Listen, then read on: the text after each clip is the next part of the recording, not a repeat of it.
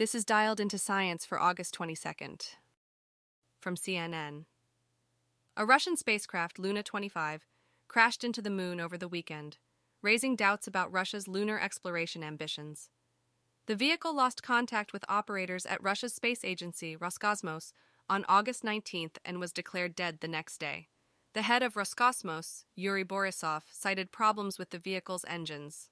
The failure is a setback for Russia's civil space program, and experts question the country's ability to continue its moon missions. Meanwhile, India's Chandrayaan 3 spacecraft plans to land on the moon soon, and other nations, including the US, also have moon missions in the works. The moon's south pole, where Luna 25 was intended to land, is of particular interest due to the possibility of water ice. From The Guardian, a study reveals that hogfish, known for their ability to change colors for camouflage, also possess light sensing skin. Lorian Schweikert, a biologist at the University of North Carolina Wilmington, suggests hogfish may be using this skin vision to view themselves.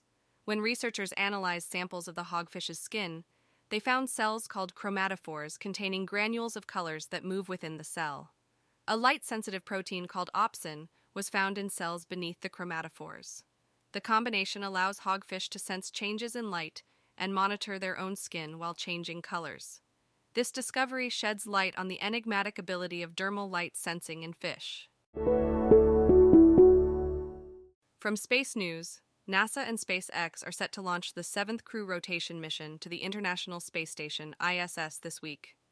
The Crew 7 mission, scheduled to blast off from Kennedy Space Center in Florida, at 3:49 a.m. Eastern on August 25th will be commanded by NASA astronaut Jasmine Moghbeli with European Space Agency astronaut Andreas Mogensen as the pilot.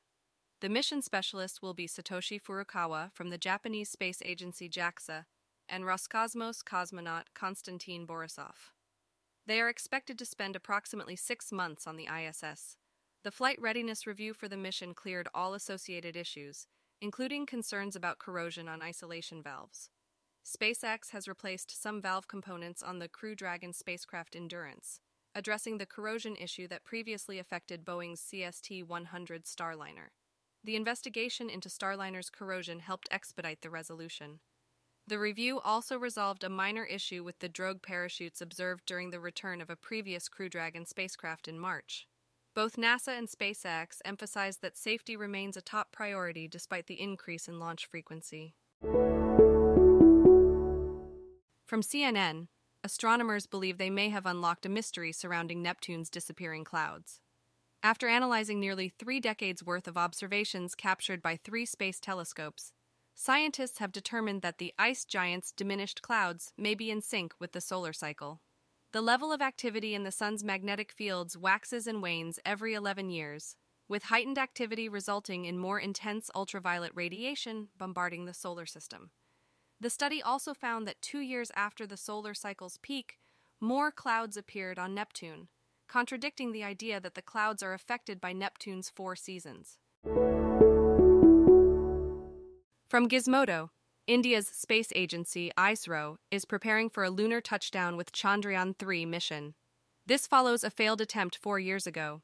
The spacecraft has seen the lunar far side as it approaches the moon's surface, the scheduled landing is on Wednesday at 8:34 a.m. EAT, 6:04 p.m. local time. If successful, India will join the elite group of countries accomplishing a soft landing on the moon, including the US, China, and the Soviet Union.